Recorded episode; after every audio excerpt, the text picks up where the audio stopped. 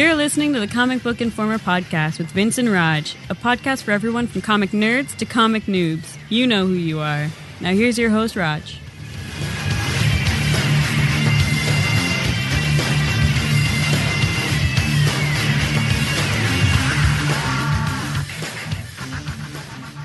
Hello, welcome to the Comic Book Informer podcast. This is episode number 145, and this is Roger. And of course, I got the ever vengeful Vince with me. I'm expecting some payback from yesterday's recording. For those who aren't aware, we actually, I don't even think we announced it yet. We're working on a movie podcast now, movie and TV and anime podcast. And we actually ha- we haven't released the episodes yet. We're waiting for a little bit. There's still some editing to be done and whatnot, but that should be coming out very soon. And we're having a lot of fun. And yesterday's episode was a ton of fun, in my opinion, just because I got to slander one of your favorite movies. It was, it was fun for me. Payback will not be today. Good. will Because not you be can't. next week. but it will happen. It will happen yeah, in the form of Thor. Yeah. For the record, I ain't reading it. I don't care what it is. this week we are discussing Serenity comic books. I have actually been wanting to do this for a very long time. I've obviously, in the hugest way, I'm a brown coat. I've loved Firefly since um, I didn't actually watch it when it first first came out, just because, like a lot of people, because of all the conflicts that were with scheduling on purpose from Fox. I just I couldn't get into it at the time, but it wasn't long after that that we got into it. And Not since, to mention, they didn't even make it look all that interesting from Oh, the they- commercials. It yeah. just looked like a generic sci-fi show. Fox screwed it up on so many different levels, but we're not going to be ranting about that because that's not the the topic of the conversation. All that just to say, we've watched the season, the one existing season, over and over again through the years. Literally, the, it, it's almost as if every six months we're due to go through every episode again. And same thing with the movie Serenity as well. So it's something that we've enjoyed with all of the kids repeatedly, and they have since done the same thing, watching it over and over again, kind of thing. So when we talk about this tonight, it's going to be obvious from people as they're listening that, at least in my case, heavily biased. I'm still looking at it and able to critique what I think is wrong and imagine how it is from the perspective of someone who doesn't have a clue, has never watched Firefly or Serenity. So I, I take that into consideration. But of course, I'm obviously heavily biased in my opinions on this. As are you, I'm sure. I, I had a thought and I lost it. So let me know if you find it. Okay, we're starting off great. you obviously huge fan, big fan, enjoyed Oh, it. Very, very big fan. I, I, I don't go to quite uh, the lengths, you know, many others do, but uh, every once in a while here, uh, at least America, we'll get the you know the Science Channel will do like a Sunday marathon of Firefly. I'm like, well, I know what I'm doing the rest Yeah. of the day. yeah. Well, we have the DVDs, of course, and then the, the Oh, yeah. Blu-ray of the movie, and it's just yeah, yeah. It's you, you have to every once in a while. It's just have to immerse yourself in that. Mm-hmm. Um, so now, in terms of the comics, the comics have been published by Dark Horse Comics, and the first series of three came out in 2005, and that was used as the bridge between Firefly and Serenity, the movie Serenity. Again, for those who aren't aware, I'll put in a few little tidbits of information here and there, but we're not going to waste too much time talking about what occurred in all of those. If you haven't watched it, seriously, rent it, watch it. It's on Netflix, anyways. You have to watch this stuff. So Doesn't take long.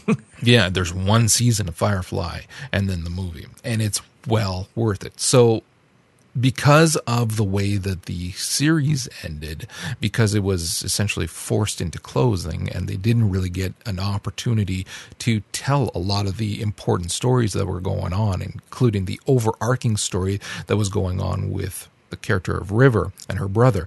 So, this is something that they put into the movie.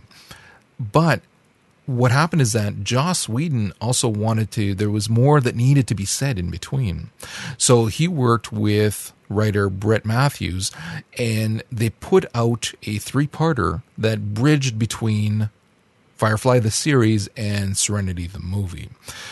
Now, with this, I think especially this three parter, and this is called Those Left Behind, you really can appreciate how having seen the series and the movie comes in handy. Because if you are coming in from out of the blue, it is fairly difficult to follow. I sorry, I would assume it's fairly difficult to follow along. And having read the notes at the end, the letters that they got from the people that they sent um, advanced copies to to get their opinions, some of them said the same things. It's having never watched it, they didn't really understand everything. Because again, we have to look back that this was 2005, and though the series had a, a, a very strong following, like again, we're fairly passionate about this. It wasn't as large. It's gotten bigger and bigger over the years as more and more people have been introduced to it. So a lot of people hadn't seen this.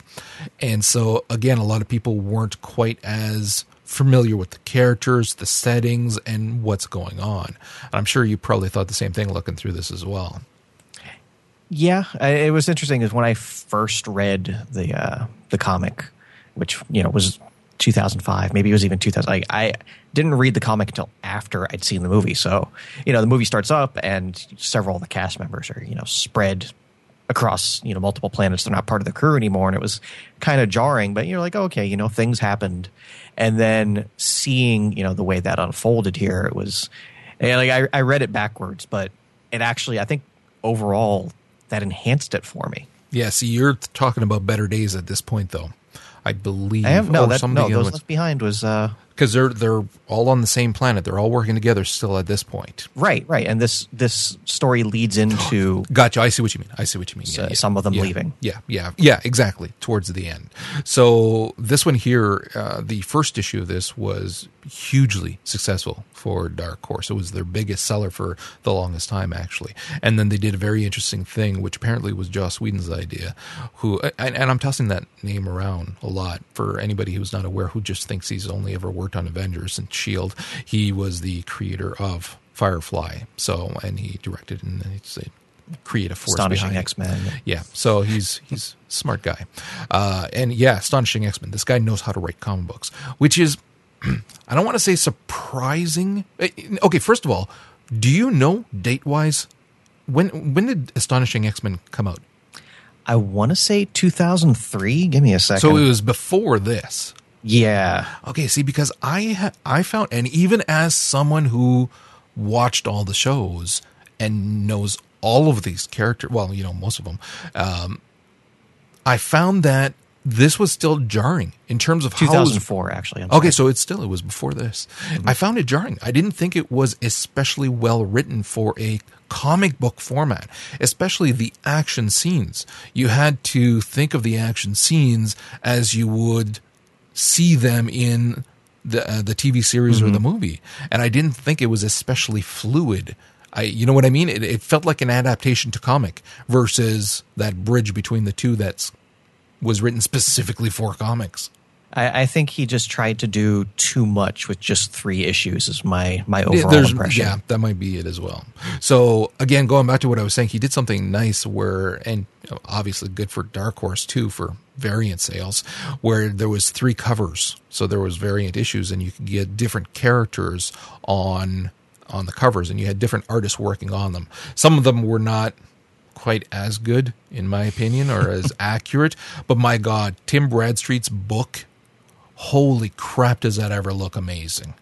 Yeah, they had oh. some big artists actually working on these. Like I can't, I I know. I think John Cassaday did one. They had uh, Sean Phillips. You know, big names actually came out to do these covers. Yeah, and then Will Conrad did the art for this one as well as the other three part series that came out a few years later called Better Days, and he tried to make it very realistic in terms of making the characters look like who they actually are. And I found that again for some of them that work exceptionally well. Like again, book my God, you're looking at some of these pictures, their panels with book, and and it's him. Whereas some of the other characters uh, does not. It's it was almost as if he just could not nail Wash for the yeah, life. Exactly. Of him. There was just no way. And some of the shots of Jayne as well are just nowhere near Nathan Fillion as well. Not even close in some of them, but some of them were pretty damn good.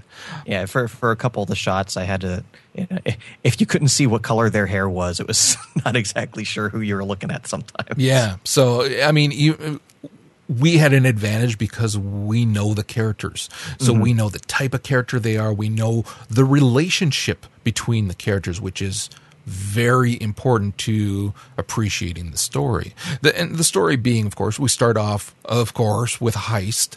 And so the crew has stolen the town's money on this planet, this piss poor planet, I won't have to buzz that out. No, that's fine. That's acceptable. No, you're, you're okay. We're fine with that. And of course, they're getting robbed of the stolen goods as well. Meanwhile, in town, Book, Shepherd Book, is giving a sermon, and the townspeople hear that they've been robbed, and I, and there's a lynch mob, and they start heading towards Serenity to get their money back. By this point, the actual thieves, well, I shouldn't say the actual thieves, the thieves of the thieves have taken off with the goods. I love that there's the shot with the townspeople going towards the Firefly, and there's like somebody holding a pitchfork even. and that's part of the beauty of the series, the IP. Again, it's a Western in space, so you get ridiculous things like this. So you get that action going on and you get you start to get that tension with a book. And again, I think that the comics really have made the book was always phenomenal in the series, but the comics really made him shine. And I'm not even talking about the Shepherd's story, which we'll get to at, at the tail end here, but I mean, just plain in the comics, he's just he really shines through, especially when you see his confrontation with Mal later on when Mal is telling him that, you know what, you sure didn't have a problem seeing your true colors when you stole a vehicle to get to the ship when going got bad and he clocks him one. Yeah. Well, I, I think it's a thing that, you know, on the show, they at the time didn't know they were only going to get 10 episodes to work yeah. with. So the Shepherd story was very much a slow burn that, you know, was going to be revealed over time. So they really couldn't make book that outstanding and that impressive in the series without kind of ruining what they were trying to do with them. Yeah.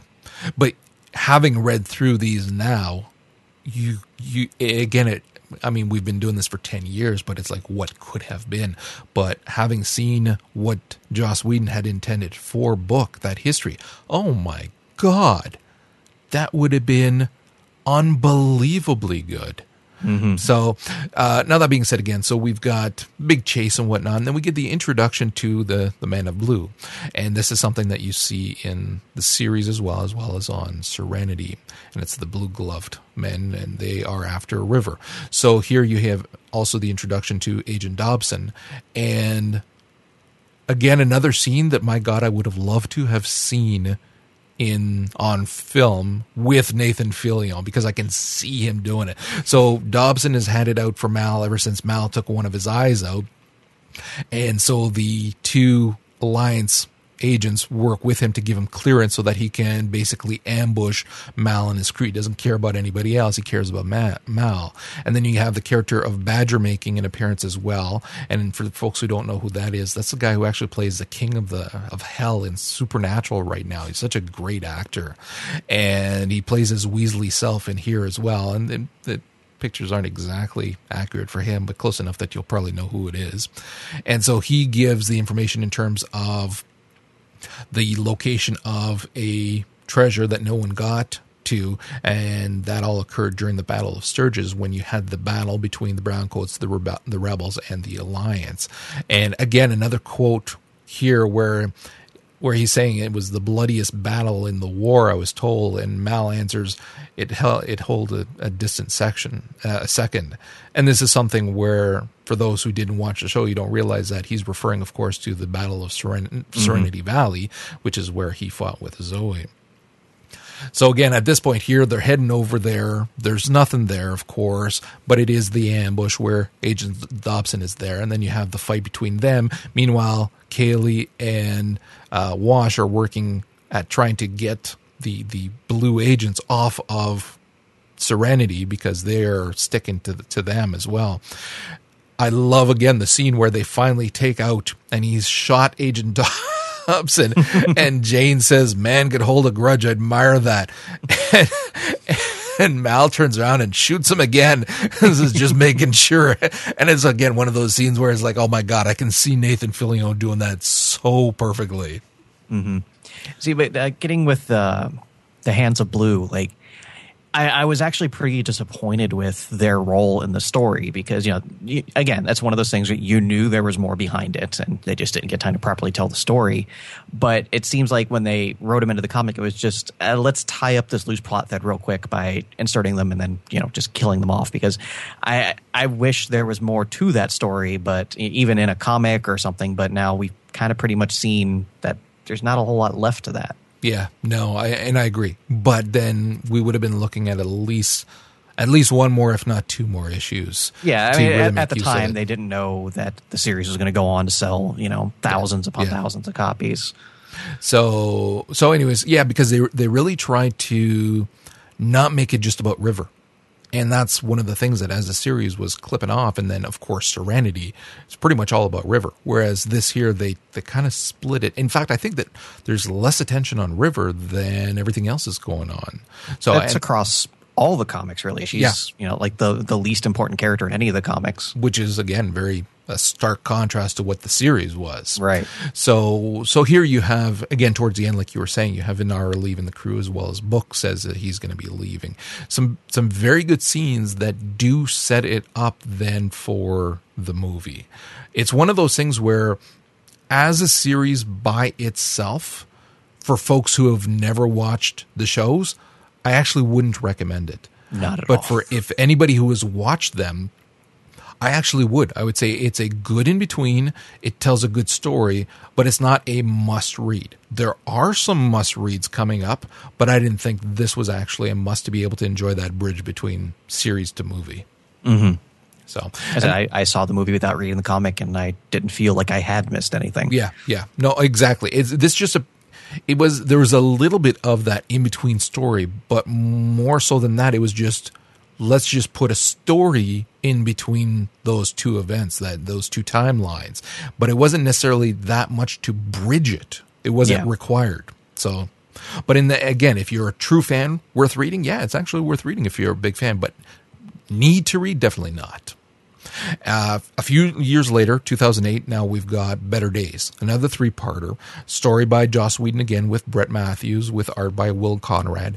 And this is different. This is actually a story that's told during the Firefly era. Because, of course, in Serenity, one of the characters died. Well, a few characters, but most importantly, Wash dies. So here we have a story that takes place in it involves the entirety of the crew. And there's of course there's a heist that goes it actually goes their way. You have a ton of action. There's your robot action there trying to take out mal.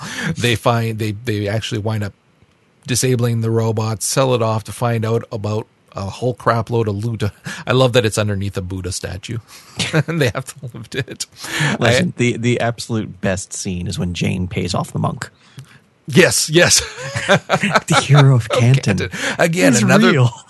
another line that folks would have no clue whatsoever where that's coming from unless they'd watched the series. Just as a, uh, a quick aside, uh, I mentioned Adam Baldwin was at the uh, the convention I went to earlier this year, Right. And by the time I, I had gotten in, like hit and pushed my way through the crowd to get to the uh, the conference room, uh, his panel was was just ending. But I walked in just just in time to see you know a couple thousand people in the audience all singing The the, hero song. of Canton song to That's him on stage. Fantastic. I'm sure that actually happens a lot to him, probably. Yeah. Um, so, anyways, here is a, a heist that actually goes their way. They've they're they've made millions off of this, and then the rest of the series is about each of them discussing what they would do with, or what they they will do, not would do, with their money. I love Jayne's radiant cob and the your manliness with all the women officers with him. Wash wants to run luxury cruiser. I, I the best is actually books shot where it's like the sleazy shot with him and a couple of hookers and the money and the blow on the table and everything and everybody's look in the following panel that's shocked blink, blink. I thought that was great. And, uh, and of course, you had the, the beauty of rivers. Rivers fish fantasy. and again, the, the perfect response of Zoe going, "Well, mine, my my- ideas." Uh, the the underlying story here, or the the all the other part of this story, of course, is Inara is sleeping with an alliance officer, a soldier who's kind of a tracker as well, and he starts telling her about Dust Devils, who were browncoat rebels who didn't give up after the war was over and kept fighting the well the good fight in this case, depending on who you talk to, and so this soldier wants to and does eventually apprehend Mal, and Zoe does the right thing and goes and broadcasts that it's her that that they want, and then they have. Th- this is where I thought again you have a very cliched scene now where the the the the two opposing forces have to work together against some freaking crazed arms dealer manufacturer. So I thought that the it's too bad because up until then it was it was good, it was fun. You had some some phenomenal lines as well, and not just uh, the silly ones, but the the, the good ones like uh, when they're all in the fancy hotel dining room. And Zoe says, "Beats living in a trench, doesn't it, sir?" And she's talking to Mal, and he says, "Good thing about a trench is it doesn't let you forget where you are or who." Mm-hmm. So you had these great lines and all that, and I thought that it got ruined at the end by this cliched ending of the two opposing forces working to- together towards this common enemy. Again, it's like they had too much story for the amount of issues they were working with, and they Yeah. realized, "Oh crap, we're out of pages. We need to wrap this up." Yeah. So that one is a little disappointing. Again, this is definitely not one that you need to read at all if you are a fan. Just if you are a true fan and you want another caper, here it is. And it it was fun to read. I enjoyed it. It's just that I thought that that ending kind of it didn't ruin it, but it was like it was disappointing obviously. Well, then you also had you know the the actual end with you know the money being stolen from off the Yes. uh, Serenity. And did you? I think I saw. I think you saw it the. Uh, this, the the roundtable discussion that you know with all the cast together before the 10th anniversary panel at Comic Con Yes, I did watch that. and, and you know talking about you know Mal and you know how you know the whole point of the series is him going around like you know collecting all the uh, elements of you know his, himself that he's lost over the years and it just that all ties in so well with uh, that bit of the story like Yeah. I, I really enjoyed that last little plot point Yeah, because of course he is the one that tells people that they have all these millions hidden in Serenity, and so they get robbed, and that way he gets to keep his crew. Although the best is Book with the sword. Freaking badass swordsman Book taking heads off of robots. where did that come from I don't care. It was oh, this is like your sword thing with the robots yesterday for Pacific Rim. It was like I don't care. It was awesome. I, I loved it. It was awesome. Although again, in terms of an ending, a it was cliched, but then you have how they actually take the ship down this gunner ship with a freaking grappling hook, and I was like, oh come on, really? So I kind of works for Batman Eh, it was grown. Yeah, but that's Batman. It wouldn't work for Mal. Nothing works out well for Mal. now, in between a couple of one shots, we actually had a few kind of short stories that were tossed in in different places too. There was a short one that was put in the August 8th uh, August of 2008 issue of Dark Horse Presents, and that was the other half. Now that one was written by Jim Krueger, again art by Will Conrad, and that was basically again once again a caper basically. And it was they're gone off to rob some people and in coming back they are escaping from reavers who have shown up and they are carrying with them they don't know it but it's an alliance spy who was paid half up front for whatever it is that they were going to steal and then was going to give them the rest later on and he's dying. So their motivation is to get the rest of the money later on but River is with them and she figures out through her visions that she gets that he is in fact an alliance spy and has the visions of the future of what would happen to the entire crew if he, they make it back to the ship. So she puts a bullet in his brain pan. But it, it's a short story but I, I really liked it. Again it's not required at all to bridge anything or to, to whatever but it was a fun one to read. I actually really enjoyed this one. Yeah it worked. It was fun but there really isn't a whole lot to discuss. No, no, there isn't. Now there was another one that was a short one, and this one was called Downtime. Now this is oddly enough, it was published by USA Today on their website as part of a Dark Horse high definition program. Don't ask me much more about that. That's all I know. And it was actually by Zack Whedon, who's uh, Joss's brother, and art was by Chris Samnee. And I like this because I don't want to shoot down Will Conrad's art, but I always thought it would look better if it had a style all its own, where the characters are similar to the original crew, but it doesn't have to be bang on kind of thing. And that's what we get with Chris Samnee's style, and I really kind of dig it. And this here is a it's a very short story. There's not much to it. A whole bunch of silliness. The Firefly is touched down in some snow to hide because they're being chased after. Jayne has a venereal disease, which is hysterical. As you do. Especially when because the the medical bay that they have in Serenity has all those windows. So he's got his pants down, he's getting a shot in his trash, and you have Book and Kaylee on the other side of the windows looking in. And I love Kaylee's line of that image ain't gonna shake easy. so at one point, of course, River, having her own visions, walks out into the snow, destroys everybody who found the firefly, and then just goes back in. But the killer is you have a shot after they've all been talking in the kitchen area there. Everybody else leaves, and River leans into Shepherd, and she says, You're keeping a secret. And he says, And what's my secret? And she says, It's easy for you, too. Of course, she's referring to the killing that she just did and everything. And it was mm-hmm. like, Ooh oh, what the hell is that? Where did that come from? Because that's not something you ever saw, really. Like, yes, you knew that he was a badass in combat, but not to this degree. And you're wondering what she's referring to. And then that, of course, leads us to the Shepherd's Tale. Although, before we get into that, I want to touch on Float Out, which was the one shot. This comic made me cry. That was a story by uh, Patton Oswalt and art by Patrick Reynolds, and that was basically a whole bunch of memories uh, of Wash because again he died at the end of Serenity. Spoiler, and uh, they're christening a Firefly vessel. There's three people, and so they're sharing memories about how amazing a pilot he was and whatnot, and and, and the kind of guy he was. And then that's you liked it that much. I I love Wash so because yeah. I, I, enjoyed it, but it wasn't one of the. It, it, was actually it wasn't even close to my favorite. I, I, I did enjoy it, but it was like not quite that much, I guess. It, it personal attachment, yeah, yeah. Know, definitely factors into it. Yeah.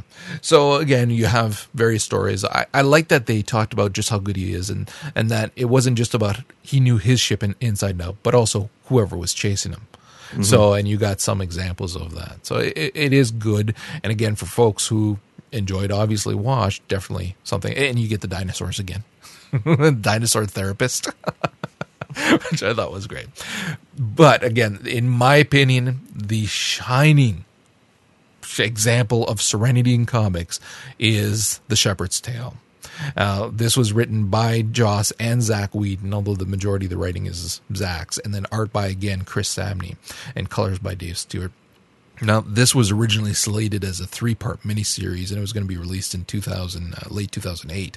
But basically, nobody heard about it until later on. It was announced as a graphic novel for November of 2010, and it starts with Book at some point in his life staring into a bowl of soup, and you don't quite understand why that image is there or why it's important until much later on.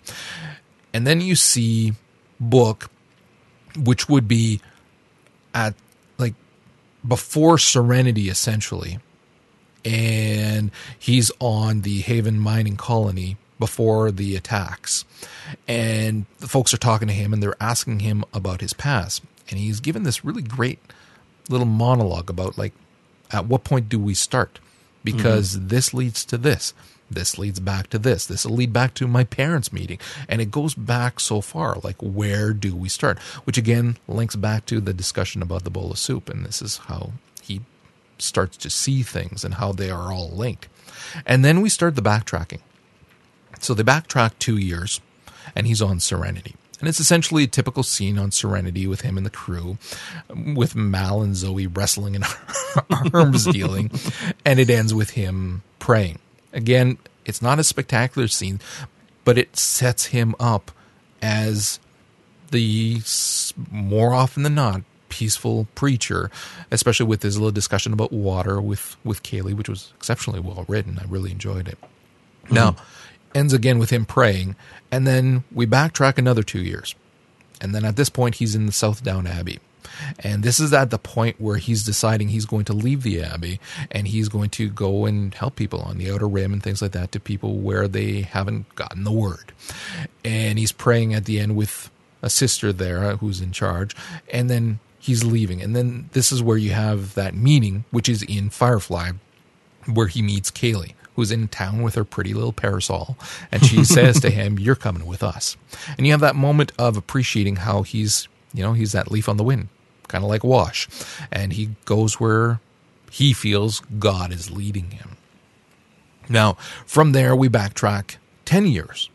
And here now we have a drunk, beaten book.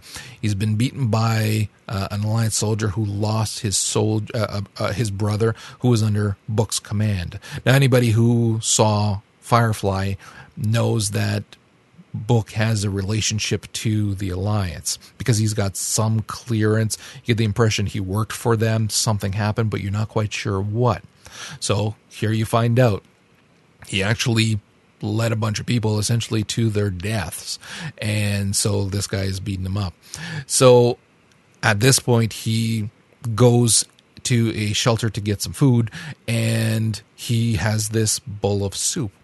And he has this wonderful revelation about the world and the universe and how it's how everything is coming together to support this bowl that contains this soup which then sustains him. And it's in that moment that he finds god and he goes to the church. Now i'm not catholic or christian or anything like that but i got my, my buddhist beliefs and whatnot. But in reading that it's one of the few times where i've read about someone finding god. And I don't mean any insult to people because I don't judge people on what their beliefs are. I, I honestly don't but it's because of the differences in beliefs and whatnot. Sometimes it's hard to make that leap of how someone does find God because you yourself do not, kind of thing. So, but it's one of the few times where I read it and went, "Wow!" Like it, It was makes brilliant. sense. It's beautifully illustrated. It works. The panel layout, everything. It was, it was unbelievable. I, I just was blown away by it. Absolutely. So all of this for him to then again it leads him to the church. From there we're backtracking 6 years. Now we're about uh, aboard the IAV Cortez, a, a ship that he is in charge of. And you can see that things are not going well. The Alliance forces are being overwhelmed. He's ordering a surrender to the, the rebel forces. You find out that 300 soldiers have been captured.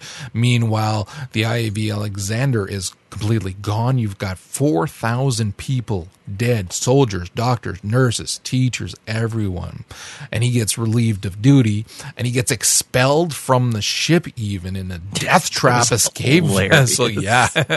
and so, again, at this point, you're still trying to figure out who the character of book is. Because again, you're not seeing the story from the beginning.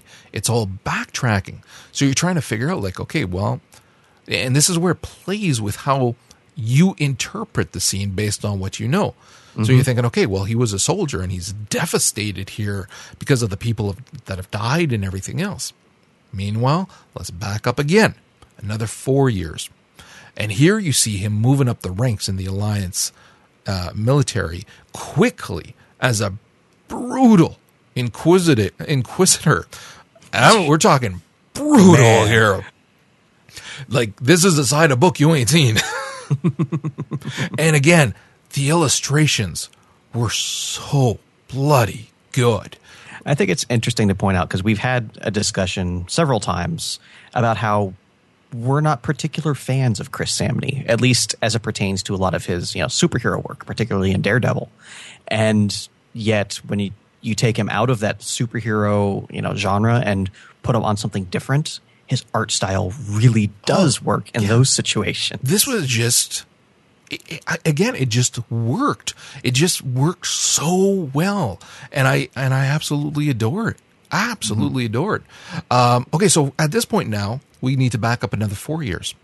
And basically, here, this is the first time you see him in a brown coat. And again, if you haven't seen the series, you, you don't understand the importance of the brown coat. The, the brown trench coat represents the rebels. It represents fighting against the alliance. It's it's exceptionally important, and it's worn with a lot of pride. So he's wearing a brown coat and he's fighting alliance soldiers, and he's he's brutal, brutal in combat. Now he's quite a bit younger at this point too. He goes to a meeting where they're uh, with a, a whole bunch of brown coats, obviously in a hidden bunker location type of thing, where two people who are obviously in a position of power in this this group are talking about how they want to get a mole in the alliance. And the war hasn't even started at this point yet. So there's no war but they are so visionary they understand that it's coming that they feel it would be to their advantage to get a mole in as early as possible. Now most of the other people disagree. They want to fortify their ranks and things like that. Meanwhile book because of his history thus far and the kind of person that he is, agrees to it. And he finds out what's involved and whatnot. They actually surgically replace, remove his eye, one of his eyes, and replace it with a, you know, camera eye centrally, which yeah, that was out of left field. Yeah, seriously. I don't know if that's still the eye that he has in Serenity. They never really point to that or say anything, but it was kind of it was interesting. It was like holy crap, and you see the lengths that he will go to for the brown coats. And this is important because when you are watching Firefly or Serenity, you never get the impression really that he's a brown coat. He he helps the people that are being oppressed and whatnot, mm-hmm. but he's not a quote unquote brown coat. And here you find out, oh yes, he is. Not just that, he's a brutal brown yeah. coat. So his dedication to the cause kind of makes Mal and Zoe look oh almost insignificant, pale in comparison. So here's a man again, if you watch the series, who is always has a word to say against the violence that goes on, but he is not even Derrial Book when they give him that camera eye they tell him he's going to have to get a new identity to then infiltrate the alliance, he goes on a planet and he kills a young black guy who happens to be walking by quite happily, might I say. He might as well have been whistling. He was so happy. And kills him, strangles him on the spot in the alley, and steals his ID. And that's when he becomes Derrial Book. That was a shocker there. Yeah. Like, oh my God. Because it wasn't like, you know, he just knocked the guy. Like, he was brutal. Yeah. Now, from there, backtrack six years. Now, that's when you find out Book's real name, which is Henry Evans, and that he's basically a thug, a street thug, doing armed robbery, um, cops show up at his house, and that's when he decides, having already spoken to a brown coat who's trying to recruit people to go to the outer edges and to off world, to other planets, to the outer rim and whatnot, to to get ready for the movement. And so that's when, having nowhere else to turn, he decides that he may as well join the browncoats. Um, and then again, from there, you're backtracking now ten years, where you're seeing him as a kid with a abusive drunken father who strangles and beats him and there's that moment where he decides that he can't rely on anybody else and so he leaves. And you have this this great moment where he's walking away and he's saying I'll protect myself take what I need and keep moving because it's every man for himself. Get out of way the way this life is mine. And um and it's a stark contrast to who Book became because of all the events in his life. But you still have that mentality of, again, moving forward. And that's something that Zack addresses as well in his letter that he talks about, where, you know, the, the wrong idea of what moving forward isn't always progress kind of thing. Mm-hmm. Um, so, again, you have this incredible story that takes you back through the years and once you've read it once, you'll then read it again. You you will have to read it again because during that second reading, now you're seeing all of those scenes, those backtrack scenes, for what they really are. This brutal man who was not, who infiltrated the Alliance, who caused thousands of deaths, and that was his job. That's what he was supposed to do going in. But then it gets to him later and he becomes this drunk because of everything that he's done in his life and that's when he finds god and becomes this changed man this this book that we know from the series Yeah, if you're looking at it from a spiritual point of view, like a man like Book would, it's almost as if that was his intended path, if you will, because it's not like he even and set up set out to join the Browncoats, you know, as part of any any sort of ideal. It's just it, he is either that or go to jail. So, like a lot of the things that you know led to his station in life were very much accidental or you know serendipitous or you know divine providence, however you want to look at it. So it does, it really does have a certain spiritual sense to it without being, you know, religious, if you will. Yeah, no, exactly. It. This is the the one that whether you are a Firefly fan or not, you need to read this just because it's such a brilliant story and, And so well written. Yeah, it's also, you know, like you said, well written. It's evidence of one of the very few occasions where the backward story not only works but enhances the Oh, overall God, story. yeah. Like, because you see, you see it all the time, but you're like, you know, it really doesn't do anything that it wouldn't have done if you just told it forwards as well. Yeah, in this case here, no, it does. It's it's necessary. It works on so many Mm-hmm. levels, and it it then warrants that second reading, third reading, so forth, just because you get so much more out of the story. But again, this is the one that if you are a Firefly fan, I pretty much see this as a mandatory read, just because we never got that story, and it's an important story. It's a hugely important story. Yeah, like you can imagine the story playing out over you know two or three oh seasons of small reveals, and then you get sad, and then you go cry in the corner for a while, and you know, then you stroke your DVD collection. brilliant story incredibly well written definitely that's the one that I, you, folks should definitely pick it up well worth the money and it is absolutely gorgeous as well so that's that And there was also a free comic day one but we've already talked about that before. I said i loved it. It was awesome. It was fun. Um, so let's get into what we're reading. So well you, something we also have to look forward to is the new Serenity comics coming out soon. i didn't even know that. Yes, it was actually announced at New York Comic Con that they officially. why didn't you that- tell me that during comic-con episode? I wanted to save it for a surprise. bastard that uh, Zack Whedon actually will be writing the. Uh, at this point, I believe it's intended to be an ongoing series. no kidding Yeah. Do we know who's going to do the art? Uh, I don't know. I got to hear Georges Jeanty, and uh, Hmm. Don't know who that is. I, I said he's taking inspiration from Moebius, Geof Darrow, and Walt Simonson.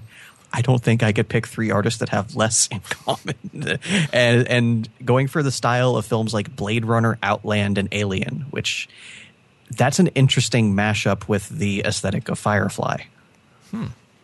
Okay, awesome. I did not. Obviously, I missed that. Yes, Cra- I I read a lot of the news from Comic Con. How the hell did I miss that? don't know. Awesome. Oh, now I'm excited. when is this starting? I, I think it's coming out next year. Oh, oh, I'm salivating a little bit. Okay, all right. Let's get into what we're reading. Um, Superior Spider-Man number 19. I assume you read it. It continues to be amazing. It's no, it's not. It's Superior. so Nice. Yes. Someone posted a picture of some kind of little ginger snap things, but it was the Amazing Spider-Man, and I twittered back saying I wouldn't read it, eat it unless it was a superior Spider-Man. it actually got favorited by Spider-Man. Apparently, Spider-Man has a Twitter account. I thought that was hysterical. Anyways, this is basically again um, more of the uh, story with Carly and who's that? What was her name again? Wraith. Yeah. Yeah, trying to get to the bottom of where the money's coming from, which I kind of always found that was a little weak. Follow the money.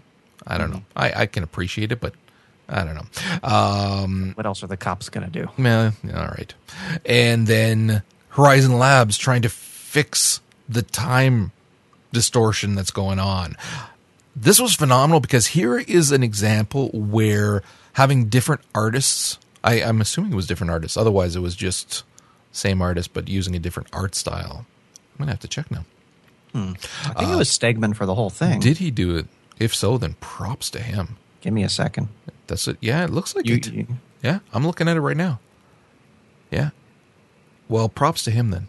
Because basically he took existing scenes as Otto's ripping through the memories, the existing memories that he oh, has. God. So he's ripping through all of these memories so you have it drawn like the comics of that time, but, but with Otto's head on it. And and again, an example of where it works. I thought it was I thought it was great. And the the best thing about this, you know, obviously, as the story goes on, Otto's House of Cards is getting a little more unstable with each issue now. Yeah. Yeah. So, yeah, this was a really fun episode. And you're having the some I don't want to say closure, but that's what it is kind of the, the, that shift now. I'm assuming there's going to be a big shift between the life that Peter had with Horizon Lab because Horizon Labs ain't ain't there anymore. We got a big circle where it used Literally. to be. Yeah. So we're going to have a, a shift now in Peter's life it's not going to be anymore heading to Horizon to work with that crew. So I'm curious now what that's going to entail. What's what how they're going to fill that void because again he's spending a lot of time now on his island and things like that. So I it's, yeah, it was cool. It was awesome. And I think this was the first time in the story we've seen them show off that there was something Peter was able to accomplish that Otto couldn't do. Yes. Yeah. Yeah, which was interesting as well. Mm-hmm. Yeah. Um, other than that, because I'm still, I'm still working towards next week's episode, and I might not be ready, but I'm trying. Damn it! Uh, but I did read because I had I, I'd gotten it, and I was like, well, we'll see. Did you read Sex Criminals? I actually haven't had a chance to check that out yet. Okay, so that's Fraction who did that. And I thought, well, why not? Let's see. Obviously, it's for adults. It's not for kids. And it really is for adults. It's not for kids. um, what an odd comic book. This is not your ever. Now, the, I'm not saying that because it's bad. It it takes a um, that breaking that barrier where the character is speaking to you now. So you have the main character who is narrating throughout the whole thing and speaking to you a lot. Now, normally, again, I've said it before, I'm not crazy about that kind of story if they're relying too much on narration, but then he makes it work. Uh, I it, it, it works. I'm hoping that we're not going to only be having this style of writing from now on. Um, the second issue is actually coming out tomorrow, so I'll check it out and see. But there's a lot of that going on here. But it's it's just I heard it's pretty nuts. it's yeah it's bizarre. It's it's um it's a little odd. It it's uh i i i don't like it's gonna sound like a prude or anything and oh my god they're talking no no it's fine. Right, but it's still bizarre because of what he does with it. I really if you haven't read it i don't want to say anything. Read it and then we can talk about it more if you hmm. want. Just I, I- because I, already know like the, the concept of the series and everything they're going with. So. It's yeah. Like this woman does not have normal orgasms. Like she's this is an otherworldly experience for her which apparently she then shares with who becomes her i would assume more regular partner and and criminal partner as you find out at the end but yeah there are some bizarre light things happening we got so yeah I don't know what went through Fraction's head that thought at some point, what if an orgasm was more than just an orgasm and just decided to roll with it? But that's what this is. hey, we've seen Fraction come up with some crazy stuff before, so honestly, this doesn't surprise me. Yeah. so it's.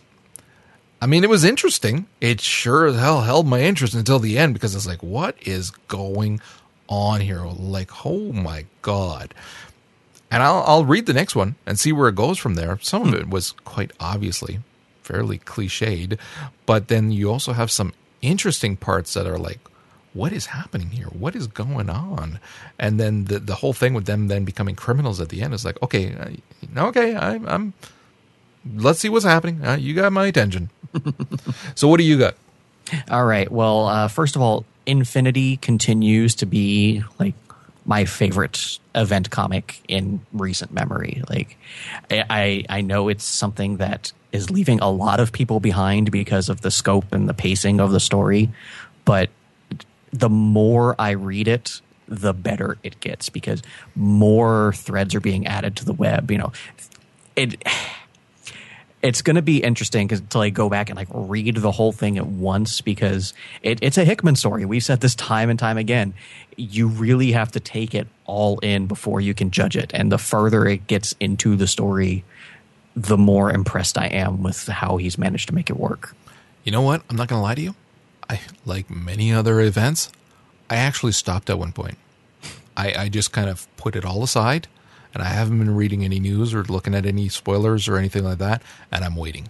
I'm waiting until it's all done, and I'll devour it in one chunk. Because And what's just- interesting is when Marvel's going putting out the collected edition, the collected edition is like 40 issues because they can't split it up. They have to have Infinity, Avengers, and New Avengers like all in one book. Otherwise, it makes absolutely no sense. Yeah, yeah. So that's the again. It's gotten to the point where it's branching off too much. I'll wait. I'll wait. Read it all one right after the other, and I'm, I'm quite certain I'll love it because I was enjoying what I read initially. It's just it got to be too much all over the place. Yeah. Uh, X Men Legacy, the latest issue, Oh, I didn't read it yet. continues to be fantastic. My God, I cannot believe it. I do. I believe it. How can Uh, you at- at not this after point, this many yeah, it's issues? Like we, we've come to expect it, but then you read the issue and you're sitting there staring and going, "How did he do it?" All right, uh, the latest issue of Cable and X Force.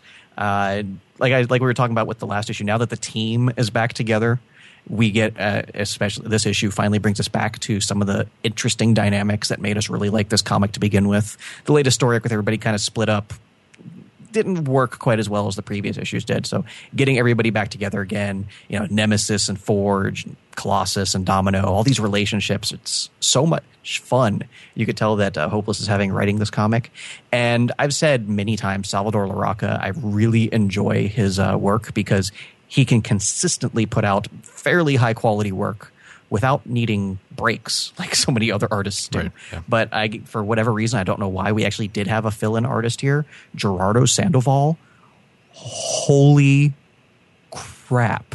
The art in this issue was ridiculous. My I, I, I my mind was blown because it was a very it was more uh, I don't want to say cartoony, but like kind of distorted, but in a way that worked. Like, you know, the, the facial expressions were overly exaggerated. Like, okay, your jaw doesn't bend that way, but it worked so well. Like, I, I I'd never really seen any of his art before. Like, I as soon as, soon as this show was over, like I found his like personal webpage. Like, he's done some stuff for DC in the past. The guy is a beast, and I really want to see more of him.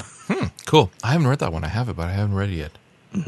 And then uh, Hawkeye issue thirteen finally came out after a long, long wait. You're covering all the ones I haven't read yet. I have. well, I, I can tell you right now, at some point in the coming weeks, we're going to go back and look at uh, issues 8 through 13 because, as, as we've seen in all these issues, we're getting a number of the same scenes from different points of view from Clint's point of view, from Kate, you know, Pizza Dog, even uh, Clint's brother uh, Barney. And the way everything comes together is absolutely brilliant because basically these five issues, six issues even, uh, take place over the course of like a day. Because this story started back when Grills got shot in issue eight, and issue 13 is his funeral. So not a whole lot of time has passed. But the way he's been able to frame this story, and the great thing about Hawkeye has been the, the the interpersonal relationships and how you know Clint is not in a very good place a lot of the times and it's you know the friendships and the bonds that he make that has made this particular comic so interesting and seeing all these things develop and all these connections between these various characters has been fantastic like i, I think it was uh Fraction had posted like the note cards he had laid out for plotting this this storyline and to keep track of how everything ties together. It, it it's very good.